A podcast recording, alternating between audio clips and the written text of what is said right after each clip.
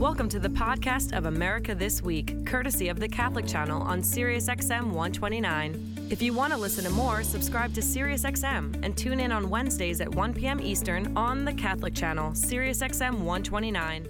Thanks for sticking with us here on Sirius 129. This is America This Week. I'm Father Paddy Gilger here with Kevin Clarke and Father Matt Malone.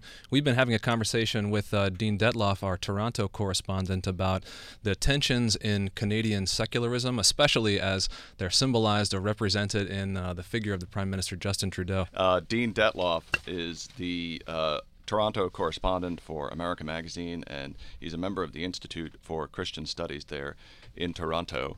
Uh, and he joins us uh, to talk about what's happening there in uh, Canada. And his article, which you can find at americamagazine.org forward slash series, Justin Trudeau's Celebrity Secularism and an Examination of Canadian Conscience. Dean Dettloff, thanks for being with us. Hey, thanks so much for having me. Yeah. So, for our uh, listeners who uh, may not have read the piece yet, uh, what are you saying and why are you saying it now? Sure. Uh, well, so I'm trying to articulate something about the complicated kind of web of identities that Canadian Catholics negotiate living here in Canada. Uh, I'm originally American myself. I've lived here about five years now. So in some ways, I'm also, I guess, trying to uh, explain to myself what it is that, that I'm feeling and what my, uh, you know, uh, other folks in the pew with me are feeling as well or expressing. And uh, it's interesting because Justin Trudeau was elected the prime minister, and he himself is a Catholic, as you were just saying, but he's also the leader of the Liberal Party, which is currently the controlling federal uh, federal government party in Canada. So, uh, trying to kind of come to terms with some of the clashes that he has had, uh, both as a political leader and as a Catholic himself, with uh, local Canadian bishops, that's kind of one part of the piece, I guess, trying to look at how the, these kinds of things come together and also don't come together sometimes, uh, political identities and religious identities. And then on the other hand, also trying to understand that these kinds of conflicts aren't just between the government and uh, the, the hierarchy, but they're also conflicts that happen in the hearts of everyday average people that are going to church. And those conflicts in, in, the, in those hearts and those consciences happen uh, with both the hierarchy and the government sometimes. So I'm kind of trying to figure out what it's like to be a Catholic in a society that really values pluralism and in a society where even Catholics really value pluralism, but are also trying to figure out what it might mean to be a Catholic in that kind of environment. Right. So where is the where's the rubber hitting the road here? What are what are the issues and events that are are marking this conflict? Sure. Well, there are a number of events, and it kind of depends on how you slice up some of the uh, religious secular um, issues here. But I would say the uh, maybe the, the biggest kind of headline uh, hitting thing happened a few years ago before the Liberal Party actually won uh, uh, and Justin Trudeau became the prime minister. And that was when Trudeau, as the leader of the party, uh, decided that if you were a member of the Liberal Party, you, and there was a vote that came across Parliament floor uh, that had to do with abortion, you would have to vote pro-choice, uh, and that was a huge issue because many people in the Liberal Party have, of course, uh, conflicted feelings about abortion, even though abortion is legal in uh, in Canada. And so this is a huge uh, sort of headline-grabbing problem because Trudeau, like I said earlier, is Catholic, and a number of bishops spoke up about that and wrote some open letters to him and that kind of kicked off a number of public confrontations between Trudeau and the bishops. Did I? Did, did abortion did, is probably yeah. Sorry, go ahead. Uh, I'm just wondering when when when he sort of issued that edict as the leader of the Liberal Party. Uh, did he get the reaction? Did, did people fall into line as he desired, or did a lot of people protest? Did they leave the party? Uh, and if they left, what, what becomes of an ex-Liberal Party member uh, who uh, has pro dire pro-life tendencies? Yeah, well, it's really hard to say actually, and in fact, the party has been somewhat. Uh, I don't know if you would want to say secretive. It, it, probably the better way to put it is they haven't been very vocal about the consequences of that decision. Uh, there were a number of profiles of people who did decide to leave the party over that, and what happens to them isn't exactly clear. Uh, the only party that has any significance in Canada where they could vote their conscience on the issue would be the Conservative Party of Canada, but there are a number of reasons that people who might be pro-life also may not want to join that kind of party for other policy decisions.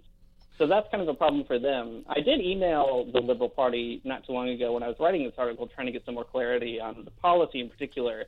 for example, if a if a liberal member of parliament wants to uh, abstain from voting, would they be permitted to do that? So maybe they wouldn't vote, you know, pro-choice, but they would avoid um, breaking the party uh, ban there. Yes, exactly. And and uh, anyway, they uh, they said that's an internal matter, and they're not uh, sharing that information. So yeah, who knows? It's anybody's guess. So it's a double secret probation for, uh, for people who might. Uh, yeah, I suppose. Right. Liberal Party members who might vote pro-life. A super double secret. Yes. Uh, Dean, now, so we have a center-right party, the Conservatives. We have a center-left party, the Liberals. Uh, I know we also have the NDP, uh, which is somewhere in there. W- to which party do most Catholics belong, or are they are they kind of spread out among them?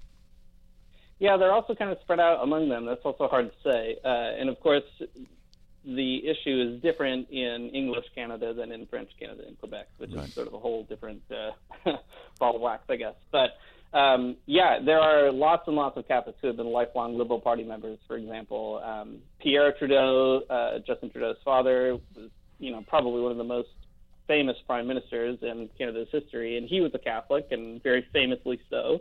Uh, and of course, like I said, Justin Trudeau is Catholic as well. So and educated yeah, by the Jesuits, right? That's right. Yeah, that is right. Um, so it's hard to say exactly where Catholics line up. They don't have a kind of um, really strong party allegiance necessarily in the same way that you might get in the U.S. And that's true of many Canadians. Uh, you know, there are three major parties here, and then a variety of other parties that aren't actually meaningless, and uh, you know they do win seats here and there. Um, so people don't really identify as closely with a party, say, as you might as a Republican or Democrat in the U.S. Is do you think, Dean? I'm I, am thinking of the recent March for Life. I think in Toronto that was turned back by police because of a small counter protest. Um, and, I'm, and it, as I understand, this is one of the first times they've tried a March for Life in Toronto. Is that correct? Um, I'm not sure about the Toronto march. That the story that I, you may be uh, thinking of happened in Ottawa. Ottawa. I'm sorry. Yes, Ottawa. Um, yeah, um, that's it, not the first time they, they have done it. In fact, last year, also around the same time of year, they were uh, they were rerouted as well. As yeah, but it, it's it's not it's not like the phenomenon here in the United States, the annual March for Life. It's a much uh, lower profile affair, I believe. Yeah, now, that's just, right. And in fact, the numbers this year were significantly lower than last year. Is it possible that Trudeau's uh, attempt to sort of muzzle Catholic identity within the Liberal Party and perhaps broader uh, Canadian society. Uh, I mean, it seems to me you guys don't have this the, the, kind of the battles we have in the United States over secular, sacred, uh, religious, political. Um, it, it, seems like a more polite, altogether polite affair. Is his is his attempt to sort of stifle that dissent uh, having the opposite effect? Is is it provoking a higher like Catholics are finally waking up and saying, you know what, I'm I'm my identity is Canadian, but it's also Catholic, and I'm not going to subvert one to the other. Do you see any? Is that just a crazy idea, or? uh, well, that's also sort of hard to say, but one kind of interesting way of thinking about it is how the Conservative Party dealt with this issue before the transition of power. So Stephen Harper was the leader, uh, federal leader of the government um, for a, a, number of years, over a decade before Justin Trudeau uh, took um, took that place. And before the Conservatives had taken power, abortion was already legal in Canada, and he made it quite clear at the beginning of his tenure that he was not going to touch the issue. It was sort of over and done with, and his government wasn't going to uh, to deal with it. They had other things that they wanted to get through, and they they viewed that, it seems to me, as a kind of uh, a losing battle. Um, and so the strange thing is that uh, the Liberal Party, for whatever reason, felt uh, that it had to um, sort of double down on that policy, even though it didn't seem to be getting any political challenges in any real significant way. And it does sort of seem like that's galvanized communities that probably otherwise might have been, um, you know, maybe not happy with the policy, but they wouldn't have felt uh, perhaps directly targeted by it or anything like that. So, yeah. And, and, and the and, same uh, thing for the uh, the recent decision to require people to sign. Uh, I don't know how to. I'm, all I can think of is a loyalty oath to um, uh, Canadian policies on, on human rights and and uh, uh, social policy that in order to get government money for, for, for jobs. That seems like another, you know, self-inflicted uh, wound, uh, a controversy that could have easily been avoided. Yeah, well, that's a really interesting thing as well. So a little bit of background on that. Canada has this thing called the Summer Jobs Program, and it's meant for students uh, to give them employment opportunities over the summer and also to help out a number of organizations that need that kind of labor. And usually it's a pretty uncontroversial issue. I mean, people uh, apply for the funding, local members of parliament approve that funding, and you know nobody thinks twice about it. Uh, but this year, uh, the Liberal Party has created what's called a people call it a, statement of attestation. So you have to attest. That's to, what it is. You know, attestation. Okay. Yeah, not a loyalty oath. Um, Definitely not a loyalty oath.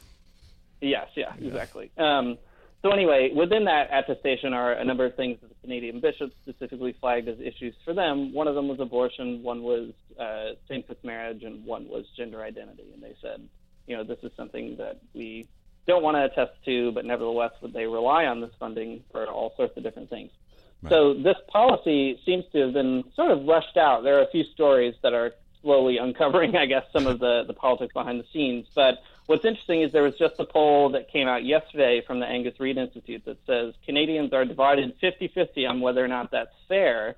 Uh, but maybe even more interesting when those same uh, people are faced with a hypothetical scenario where, say, a, a pro life organization applies for this funding to do something that isn't specifically abortion related, say running a soup kitchen or something like that uh, three quarters of Canadians actually say that they should be eligible for the funding. Oh, so it doesn't seem to be very popular anyhow. Yeah, that's that's interesting. Mm-hmm. That's actually encouraging. Uh, you're listening to America This Week on the Catholic Channel, Sirius XM 129. We're talking with Dean Dettloff, our correspondent in Toronto, about his article "Justin Trudeau's Celebrity Secularism and an Examination of Canadian Conscience," which you can find at America Magazine org forward slash serious. P- people might be wondering why a program called America This Week is talking about Canada, and that's because America Magazine does not just mean the United States. No. It always means uh, the Western Hemisphere, and uh, we are also published by the Jesuits of Canada. So Dean, I had a couple questions that I wanted to run by you to get your feedback on. Maybe the first one is to give a little bit of a context about where some of these problems come from or these interpretations come from in the Canadian context. And you write really well, I think, in your piece about the differences between Pierre Trudeau, Justin's dad, the very famous Prime Minister of Canada, and Justin, the current Prime Minister, and how their Catholicisms are different and how that might be informing their outlook. Could you say something about that and what those differences are and the effects they might have?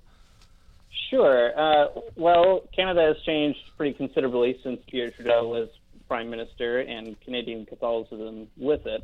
Uh, but maybe even more specifically, I think the Quebec connection is especially important here. I'm not mm-hmm. from Quebec, so of course uh, there's a bit of a limitation explaining some of this. But uh, that being said, Pierre Trudeau's uh, sort of time as prime minister did have some some famous uh, issues that are somewhat similar, some famous kind of clashes with the bishops that he you know that were around while he was around.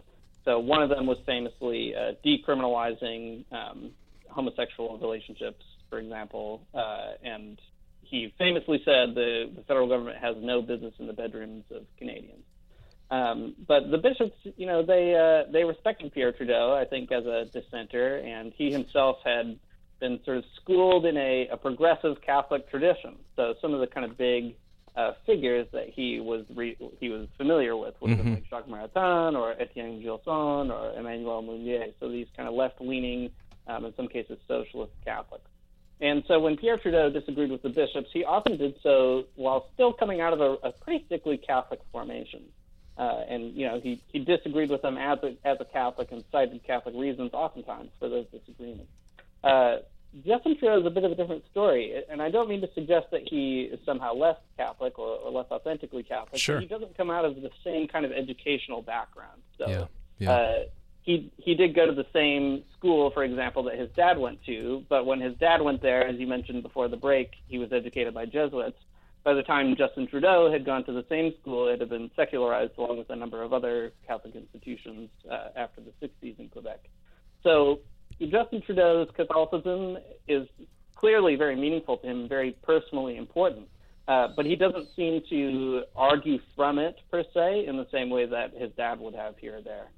Yeah, that's a really interesting point that you make there, and I think it's it's uh, relevant because okay, so I know you're a you're a scholar of secularism in a number of ways, and so what I understand of it is that there are at least two important ways that we ought to understand secularism as a thing, and one way is kind of as a political secularism, like a regulatory mechanism that a state uses to enforce the kinds of participation you can have as religious persons in the public sphere, and then the other kind would be secularism as embodied in a person And so that that brings me back to that point you make about formation there.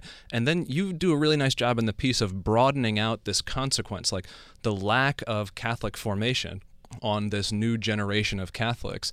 Do you think that's causal or not to the way people are uh, kind of maybe falling across party lines or not sure how to deal with these secular religious tensions in the Canadian context? Yeah, well, that's also bit um, tricky. Uh, one thing that I think I really was interested by as I was writing this article was talking with uh, Archbishop Durocher from who's from Quebec, and uh, he mentions, you know, as the church has tried to deal with a, uh, a society that can't exactly take the Catholic faith for granted in ways that it may have in the past, uh, he says that's challenging, but it's also encouraging because he says that, uh, especially in a place like Quebec, um, when you can sort of take Catholicism for granted, sometimes it really actually stilts your faith. And he says that became more clear as Quebec became more secular in, in terms of policy and politics because a lot mm. of hmm. people sort of just quickly exited the church. And that kind of caused him to wonder, well, how deep was that formation in the first place? And maybe this really gives us a chance to think about um, how you can't really just take it for granted, but you have to really, uh, really work on it. So, you know, uh, I, I, of course, naturally, uh, having Catholic formation makes a big difference in how people think and believe. Um, but I think it's also true that many Catholics in Canada kind of take a certain ownership over their own faith and a certain kind of agency with respect to how they navigate the public sphere. And I think that's a really important thing to kind of attend to as well. When you talk about navigating the public sphere there, Dean, the difference between doing that in the Canadian context and doing that in the American context is interesting to me. So um, I'm a sociologist myself, and so one of the things that really occurred to me in the course of reading your article was this really interesting book by this woman who's a sociologist at the University of Southern California in Los Angeles. Her name is Nina Eliasoph. You may have read the book well yourself. It's called Avoiding Politics. But the argument that she makes is it's really rooted in the American context but what she really says is that there are certain techniques that Americans have for avoiding controversial discussions about politics in public. And, you know, we think of the public sphere as the place where you're supposed to debate what is good for the group that you're a part of. How are we supposed to have this discussion about what it means to be an American and what the good things are? And she makes this really interesting claim about how those discussions about what's good for us are actually being privatized. So it's only in spaces of privacy where we feel comfortable having those kinds of conversations, which tends to isolate us even further and do something like this. Now that's the American context, but when you were writing about the politeness that uh, that is present in uh, in the Canadian context. I know I will always tease my Canadian friends about saying "I'm sorry" every other sentence, and so is there something like this that goes on there in the Canadian context that's similar or different from your reading? Yeah, I mean, I think that Canada does pride itself on being a, a, polite society, in some ways for the better, and in some ways also for the worse, because it can actually cover over real tensions and conflicts that are underneath all of that politeness, for sure. Um, that's something that Dr. O'Hara mentions in the article as well. That Canada, Canadians are not only polite, but they can even be very smug about that politeness. right, um, right, right. In a way that you know they they actually right. sort of ignore some of the real problems underneath, which isn't very healthy either. Yeah, is there a I mean, here in the U.S., one of the ways that the conflict between the church uh, and public figures in the, you know, like Trudeau, our version of Trudeau, uh, one of the ways that that has played out is in, uh, it, you know, some some folks think that the that the church ought to be uh, there ought to be some kind of sanction, you know, for being a public official who uh, so blatantly contradicts the teaching of the church on such an important matter. And so there have been some bishops, for instance, in the U.S., who have said, I would not give communion to a pro choice mm-hmm. politician. And has there been anything like that in the Canadian church? Uh, well, Justin Trudeau has had a, a few sort of um, dust ups, I guess, with, with a couple of bishops who have asked him to have a conversation with him, uh, the subtext sort of seeming like uh, maybe you know talking about those kinds of consequences, but nothing like that appears to have been um, you know realized or anything. Uh, and Justin Trudeau has met with a number of those bishops as well. Um, exactly what's going through their mind, of course, is just speculation, but right. um, yeah, I think it's sort of uh, the bishops are, are trying their best to, to make a point, um, and it seems like for now they're also trying to respect Trudeau's conscience as a Catholic. Too. Yeah, it does seem to me that that's a kind of peculiarly American phenomenon. That's why I wanted to ask you about it. Um, mm. So, how is his general standing right now uh, with the Canadian public? Sorry, can you say that Uh, again? what is it? How is his general standing right now with the uh, general Canadian Trudeau's. public? Oh. Trudeau's. Sure. Yeah. So Justin Trudeau. Um, it's interesting that you ask that now because Ontario is going through a, a, a provincial race that will be resolved next month, and uh, his party, the Liberal Party, has had a has had that provincial power for quite some time, and they're they're wildly unpopular here right now. Uh, it's interesting to see what will happen with that. And some people have sort of wondered if Trudeau's star power might be able to kind of overcome that, and it seems like it, it can't. Um, that kind of personality doesn't seem to translate into those kinds of politics. And his popularity has been waning. I mean, that's not too unusual for political leaders, especially in the United States and Canada. Um, but uh, there are a number of issues that people have been upset with, and not necessarily, um, you know, on, on religious questions, more so based on kind of political promises that he has made and not followed through with, or uh, certain a certain ethos about his campaign that doesn't seem to have uh, translated. For example, in he had a commitment to nation-to-nation dialogue with First Nations people in Canada, and many First Nations people have said that is not what's happening. Um, the same goes for issues of ecology and uh, a number of other kind of problems. So, yeah, uh, exactly what will happen at the next federal election is kind of anybody's guess. Uh, both the Conservatives and the New And when is that? Party have new leaders now. So. When is the next federal election? Uh, it's coming up soon. Um, you know, I can't remember off the top of my head if it's next year or the year after, but I'm pretty sure it's next year. So we'll see anyway. And the the Liberals, of course, had a uh, major victory in the last federal election, and that's part of what has given Yeah. the uh, Trudeau and his party this great momentum. Uh, they were winning in places that they hadn't won in years or had never won before, and so we'll see whether that holds up uh, the next time the Canadian people go to the polls. Whether Trudeau's celebrity secularism can carry them. Great, great phrase that you coined there, Dean. Yeah, that is fantastic. Did you coin that phrase? I did. I did. All right, that's it. We're, No- get- we're getting you the know T-shirts. what? No wonder we hired you. Well, uh, I appreciate that you're helping me pay my bills. yeah, you bet. Well, you're helping you're helping us pay ours. so um, Very good. The article is Justin Trudeau, Celebrity Secularism and an Examination of Canadian Conscience. It's by Dean Dettloff, our Toronto correspondent. You can find it at americamagazine.org forward slash serious. Dean, thanks so much for being with us. Thank you. So, uh, Justin Trudeau, son of P- Pierre Trudeau, um, and you know who Pierre Trudeau dated? Tell me. Who She didn't? Who didn't ju- he date? She just died this week. oh, Margot. Margot Kidder, Margot. Wow. who played Lois Lane in Superman. Oh, see, I was going to have to ask you who Margot Kidder was, but now I don't, so I appreciate that. Oh, come on. Uh, You know, Thank this you, is a- Thank you for making me feel slightly older than I felt when I walked in here. this is my uh, this is one of my expertises. Justin Trudeau is one week older than I am. wow. Yeah. so he's 39. Well, I think this. I mean, I think this conversation is a really important one in a number of ways. Like, so you know, what will this regulation of secularism look like in the future? So, is is are we going to be able to settle with a government that's going to enforce these kinds of behaviors on people who may want to dissent from them? So that's one of the most interesting things I hear from Dean is that there are certain kinds of behaviors rising up in Catholics in light of this. Right. That's like, you know, to what extent is religion really causal there in people? Does it really influence our behaviors itself? And it seems like that kind of mode of, of impression from the state or mode of you know regulation from the state is provoking some of this. Interesting. Yeah. No, it is. And uh, if you tune in next week, we'll answer all of those questions. Good luck. right. So you have been listening to America This Week on the Catholic Channel, Sirius XM 129. You can learn more about uh, all that we have covered today, uh, including our, our coverage of what is happening in Gaza, our coverage of what is happening in Canada, our coverage of what is happening in the Texas uh, at the Texas border, uh, as well as a host of other material at americamagazine.org forward slash serious. You can also follow us on Facebook and on Twitter. And to subscribe to America, call 1 800 627 9533. That's 1 800 627 9533 for a smart Catholic take on faith and culture. For Kevin Clarke and Paddy Gilger, I'm Father Matt Malone. Thank you and good day. Thank you for listening to the podcast of America This Week, courtesy of the Catholic Channel on SiriusXM 129. If you want to listen to more, subscribe to SiriusXM and tune in on Wednesdays at 1 p.m. Eastern on the Catholic Channel, SiriusXM 129.